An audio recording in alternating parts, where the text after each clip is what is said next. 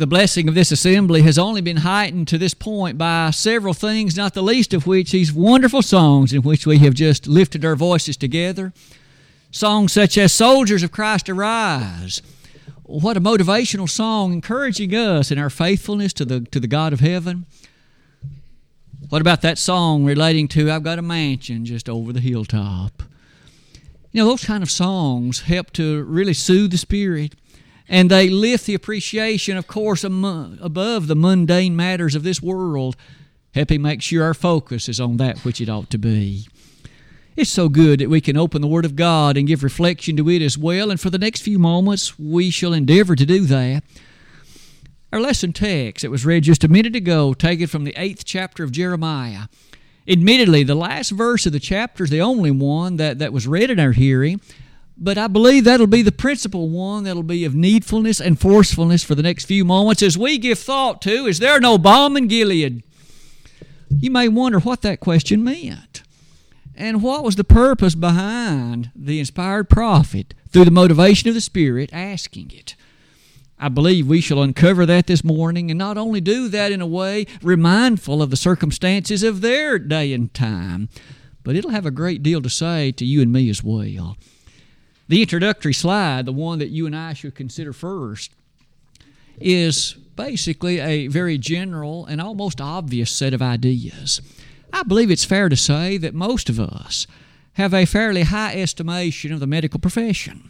We trust doctors to care for our physical body. We trust nurses and others who have been skilled and prepared in those ways, and we value their judgments we're willing to pay for those judgments, and sometimes we are willing to pay extensive amounts, again, for their skilled estimations.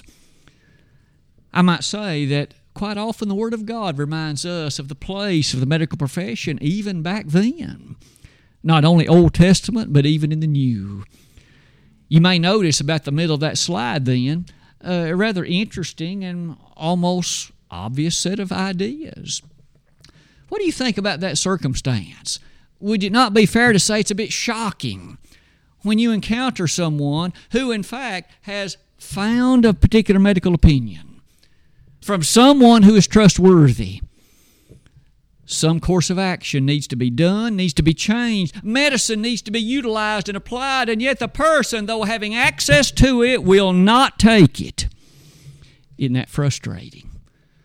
Maybe we've known of family members like that. Maybe we've known of neighbors or friends. It's not that they didn't have the medicine, it's not that they didn't have access to it. They had it, just wouldn't take it for no obviously good reason. I wonder if the Bible has anything to say about that. Not only does it, but we shall find it in the context of our discussion this morning. Let's begin our lesson by first highlighting the text itself. I've already asked the question, and you might well have noted it as well. What's God having to say by the nature of this question? Let's build it in the following way. First of all, the prophet Jeremiah labored in the closing days of the southern kingdom of Judah. Now, early in his particular era, era as a prophet, the people were somewhat closer to the things of God. That mean by that I simply mean they were not as given to idolatry then. But as the years wore on, the influences became perhaps stronger, and at least their choices became more foolish. They began to turn their attention away from God, to follow other things, to give attention to other ways of thinking and other ways of life. And as they did that, problems arose, not only individually, but for the nation as a whole. Could I invite you to notice at the top of that slide? By the time we arrive at Jeremiah 8, God's people were hurting. May I repeat, God's people were suffering. A few examples would be these. In Jeremiah 14, we learned there was dramatic famine in the land, and it was no small famine, it was severe and sore, there just wasn't much food, you see. Now, we all know that you take a man's food away long enough, things are going to get bad. People will do anything to make sure that they're not hungry. But it's not just a matter in famine. Fear had gripped the people. And in addition to these matters, we even notice that conditions in general were very unfavorable and unpleasant. I might be quick to say, God was quick to tell the people how all of this came about. You brought it on yourself. Can you imagine the reaction of the people when the prophet would say in Jeremiah 4, verse 18, Thy way and thy doings have procured these things unto thee. This is thy wickedness because it is bitter, because it reacheth unto thine heart. In the context, we find then that God had told the people, You're your own worst enemy. You've brought all of this on yourself because of the choices and the pursuits in life that you have made. Is it any wonder then, more than once in the book, we find the people challenged to change, to repent, to do something different? And certainly, most importantly, was to turn their attention to the God of heaven. In continuance on that slide, might we point out, though, that not only were the people hurt, let's now revisit our text and look one verse earlier in Jeremiah 8:21. For the hurt of the daughter of my people am I hurt. I am black. Astonishment hath taken hold on me. We find two things about that passage, not the least of which is this. First of all, even the prophet Jeremiah was even though he wasn't one of the, of the disobedient ones, he was hurt because he saw the suffering of his people. Isn't it still true, and it shall always be? Christians are the ones whose heart will ache the most in light of sin. The world doesn't care about sin, they're already engulfed in it and seemingly don't appreciate it, what it means and what it shall do. Christians are the ones whose hearts will break because of sin not only sin in us, but sin in others. Because we know what that kind of action will mean and we understand where it shall take the people when they are given to that. The text again said, For the hurt of the daughter of my people am I hurt. Is it any wonder Jeremiah was called the weeping prophet of Judah? How often do we read in the biblical text how that Jeremiah shed tears over what the people were doing? And what it is they had chosen to follow. Jeremiah 9, verse 1 says so plainly, as he himself spoke about the tears gushing, literally flowing from his head. To think about sin in that connection now brings us to the next point on the slide. Given that the people were hurting, given that they were in such dire straits, isn't there then the need for a doctor? When you and I find ourselves in sufficient pain, we will seek, you would think, the services of a medical professional who might alleviate that pain and who might prescribe the necessary means to remove it. Sometimes that's medicine, sometimes that's surgery, sometimes that's yea, other matters besides that. Is it any wonder that in verse 21, after making note of the hurt of the people, now we arrive at verse number 22. Is there no balm in Gilead? Let's pause long enough to highlight. The area of Gilead in the ancient day and time was perhaps the most prominent salve making place on earth. The best salve there was could be had from Gilead. So if you need some topical ointment, or if you needed some kind of ointment to apply, likely you could do no better than to obtain salve from Gilead. We now appreciate a bit better about the background of the question. The God of heaven asking, Isn't there balm in Gilead? Of course there was, and the people knew about it. Look at the next question Is there no physician there? You people are sick, the prophet would say, and you need the services of a doctor. Isn't there balm in Gilead? Isn't there a doctor there? The obvious answer again was yes you and I again uh, today appreciate the help, the recovery, quite often the favorable things connected to the services of a doctor. Those two questions, however, bring us to the last question of the chapter, the ending one of verse number 22. After asking about the balm in Gilead, and after noting that there's a doctor there rhetorically, now this interesting question Why then? Is not the health of the daughter of my people recovered. If they've got balm in Gilead, and if they've got a doctor there, why don't they apply it and get better? Why are they refusing the treatment that's offered? Why are they refusing? They've got access to it. It's not as if it's unknown to them. They have the means to access it, and it can be so readily applied. And so God asks, why then is there no recovery? As we began the lesson this morning, the question is certainly one I believe we now can readily understand. If the people had access to the remedy, if they had easy appreciation of the way to get it and how to apply it, why had there been no recovery? Why were things no better? Why was the hurt not removed? And so the rest of our lesson will be a development of those matters and applying them to us as well. Because isn't it true, the parallel that so readily at least shocks your mind and mine is easy enough to see? Now, those people, of course, were engaged in activities which were not pleasing to God, and that array of sins, of course, troubled them mightily and led to a great deal of hurt. Today, the sin problem still exists, of course. Let's briefly note a few passages in the Word of God to at least continue to place those matters upon our heart. By far, the greatest problem of all time for the human family is sin. The greatest problem is not cancer, as bad as that may be. The greatest problem is not the threat of nuclear war, as challenging as that may appear. The greatest problem by far is sin, because it afflicts every person of every nation on earth. Everybody. Some of these verses will readily come to our thinking. 1 John 3 4 tells us what it is didn't the inspired writer point out to us, Whosoever sinneth transgresseth also the law? For sin is the transgression of the law. And thus, whether it was descriptive of the ancient day in the Old Testament, or whether it was descriptive of even modern times and eras, any time, any place, anywhere, by anybody that God's law is transgressed, sin has taken place. Sometimes it can be sin by virtue of action. Sometimes it can be sin by virtue of words or language. Sometimes it can be sin by virtue of thought. Sometimes it can be sin as a result of violating one's conscience. Romans 14 23.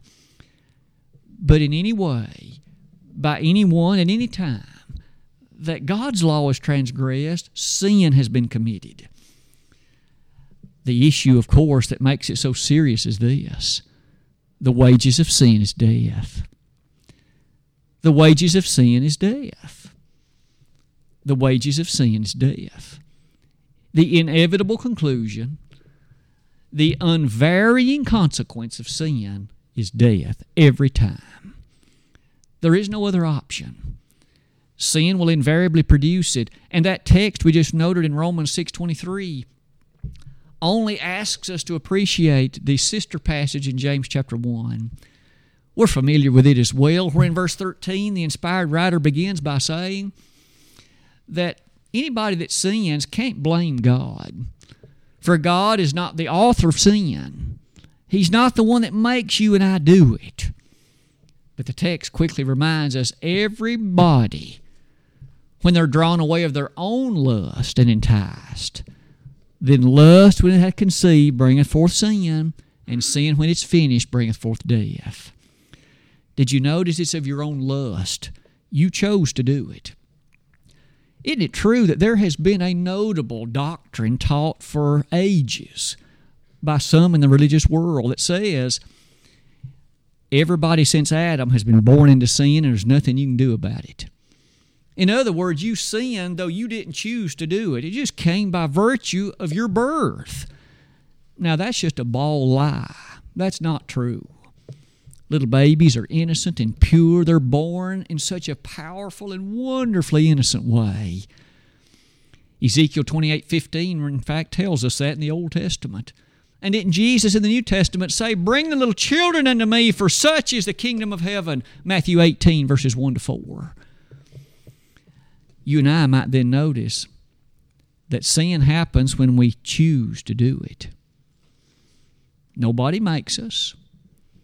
No one enforces it upon us beyond our ability to, to, to alleviate it or to, in fact, avoid it. In fact, for those that are children of God, isn't it amazing the promise given in 1 Corinthians 10 where it says, There's no temptation taken you but such as is common to man.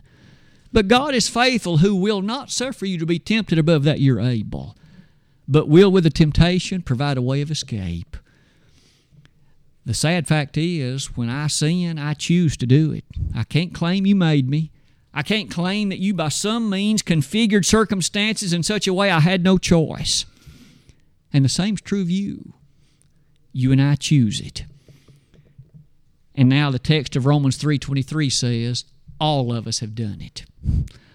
All have sinned and come short of the glory of God.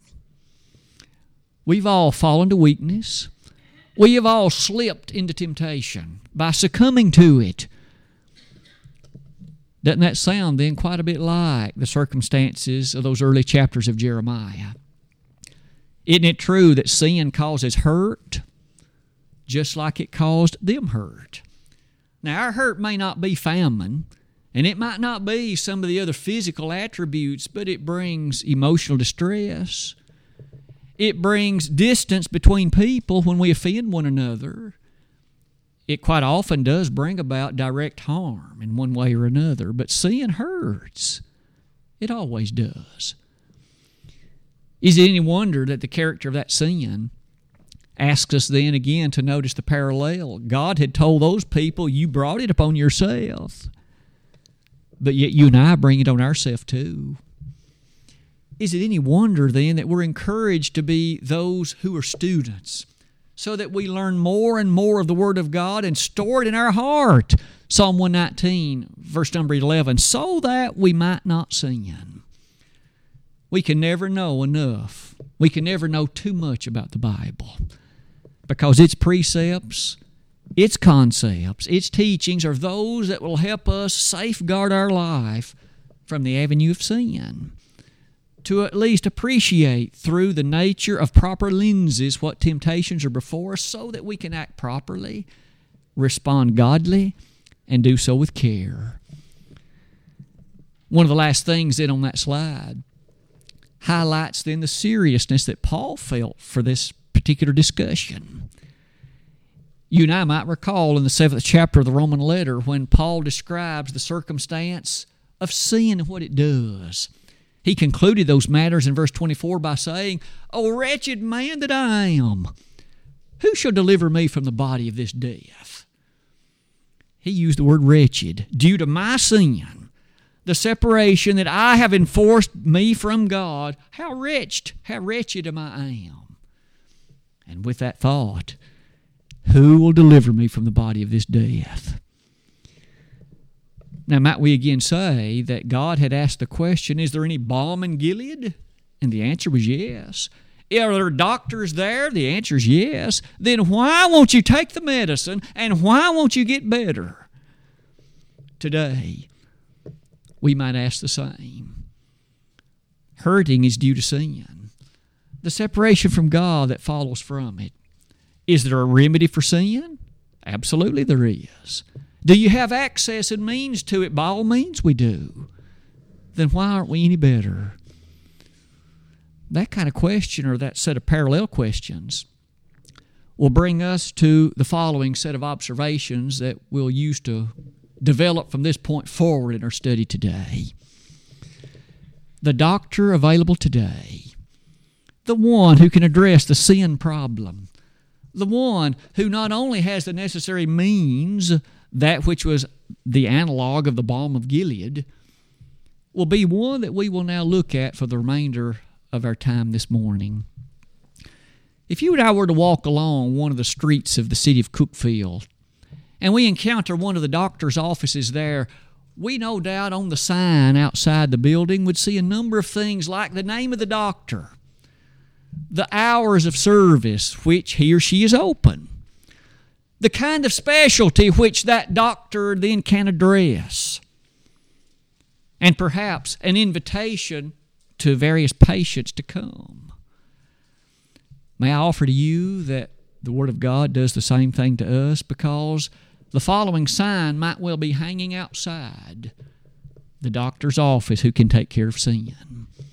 Let's give some thought to who he is and what he does and how he does it. He's called the great physician in Matthew 9, verse number 12. When you and I encounter that particular passage, we remember that. The great physician is under discussion in the sense that he is presented as the one opposite to the character of sin. If you'd like to look at the way that's worded, it does, in fact, bear a strong connection to our study already this morning. In that passage of Matthew chapter 9, the author puts it like this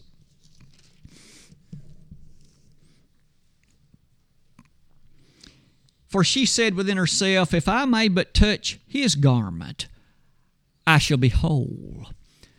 Now, that was a circumstance and scene about a woman who was afflicted, of course, with this issue of blood for a number of years, and she herself knew about the services of the great physician, desiring to touch his garment and understanding the healing that would in fact follow. If you turn to Mark chapter 2, you'll notice this presentation about the physician. This was a scene found beginning in verse number 17. He says, When Jesus heard it, he saith unto them, They that are whole have no need of the physician but they that are sick. I came not to call the righteous, but sinners to repentance. Did you note with me that there was a description of those who were in need of a physician, and he said it was the sinners? And he pointed out that he was the one issuing the invitation. Is it not then clear the Lord presented himself as the great physician? The one who had the means and the capability to address the issue and the matter of sin. And so at the top of the person's sign, the identifying matter of the doctor, we would recognize Jesus Christ Himself, the great physician. But as, as easily as that part of the sign is presented, note with me what occurs next. What's His office hours? What might be the times at which He is available for service?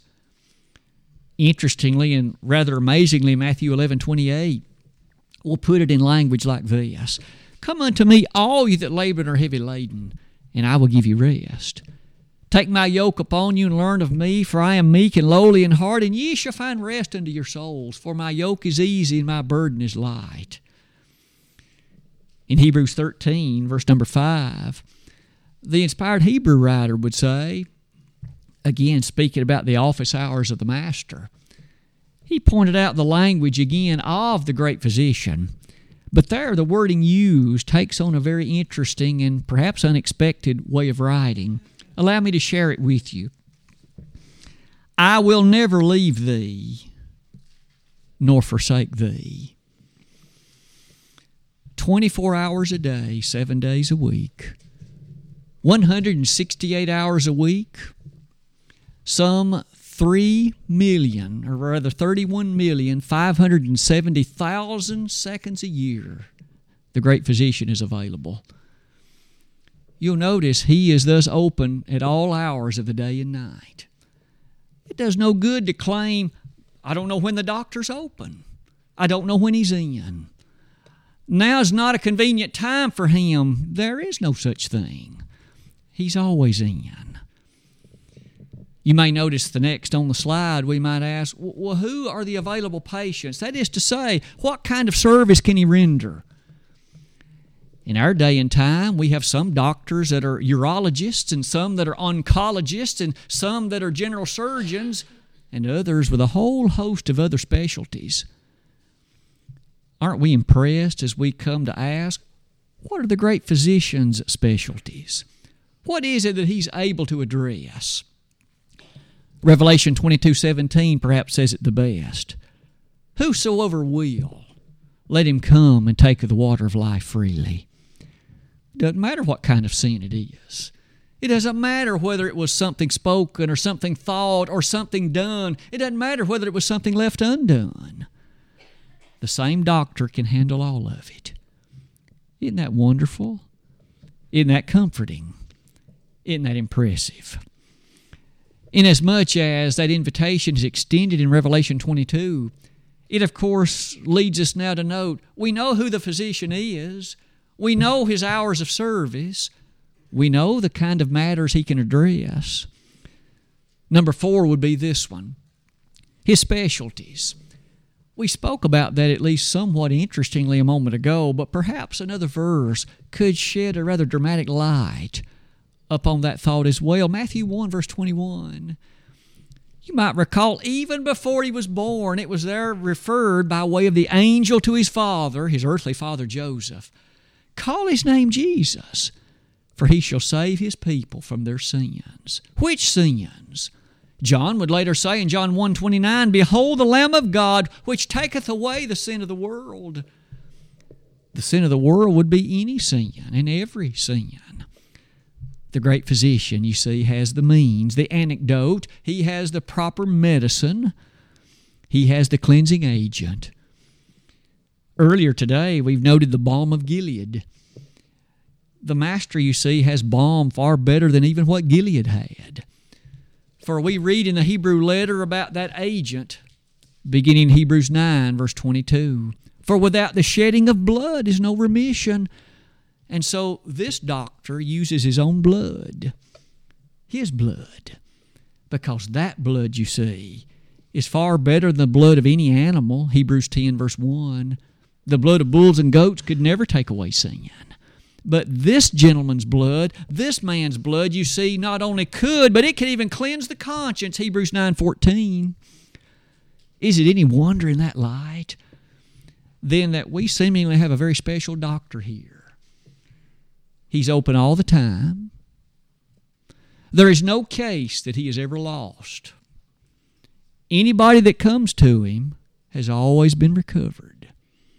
He's never failed. Now, doctors today, despite their best efforts, there are things they don't know.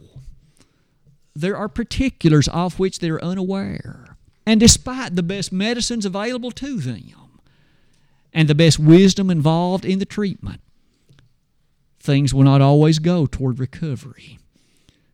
But with the Master, the great physician, there's always recovery. Sin is always removed it's always taken away, and forgiveness from it is not only known, but it's abundant.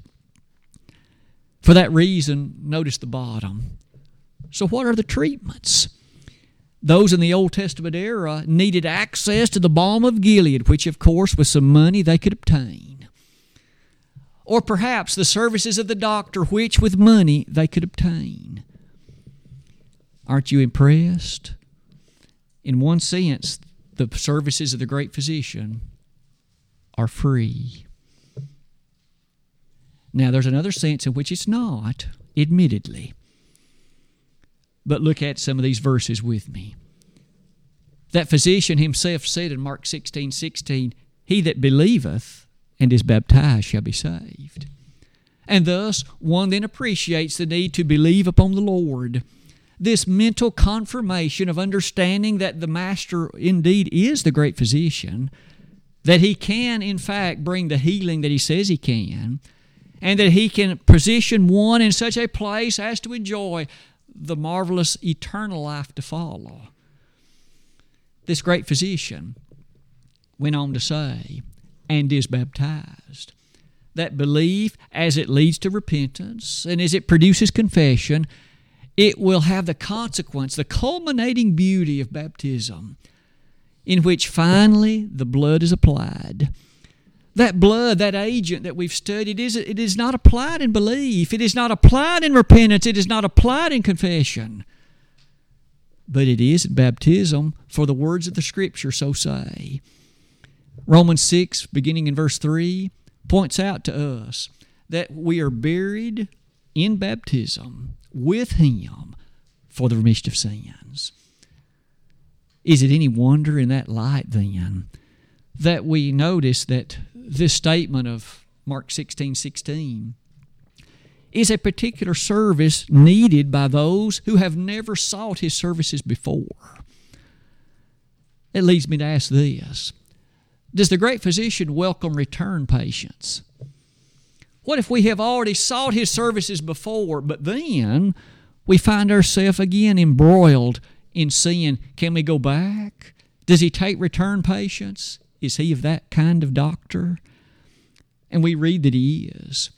In 1 John 1, verses 8 and 9, the point is made that those who, again, have already sought his services once, but who have fallen into sin again, it is told, is it not, in that place, if they will confess those errors, confess those sins, he's faithful and just to forgive them. The great physician is available, available for each of us today. And maybe at this time, as we just merely summarize what we've already said, I used that sign before to point out the features that you now see. The major matters to note the physician is available just like it was in Jeremiah 8, verse 21. You notice that his hours are fantastic absolutely unlimited. We also notice easily that his patients are such that he could address any sin problem there is. It doesn't matter what kind. Finally, we noticed his specialty is unlimited. There is nothing that can be said in terms of a case he doesn't know how to handle, and a case that he, in fact, will fail. I might say, in light of that, I hope we each are impressed with the great physician.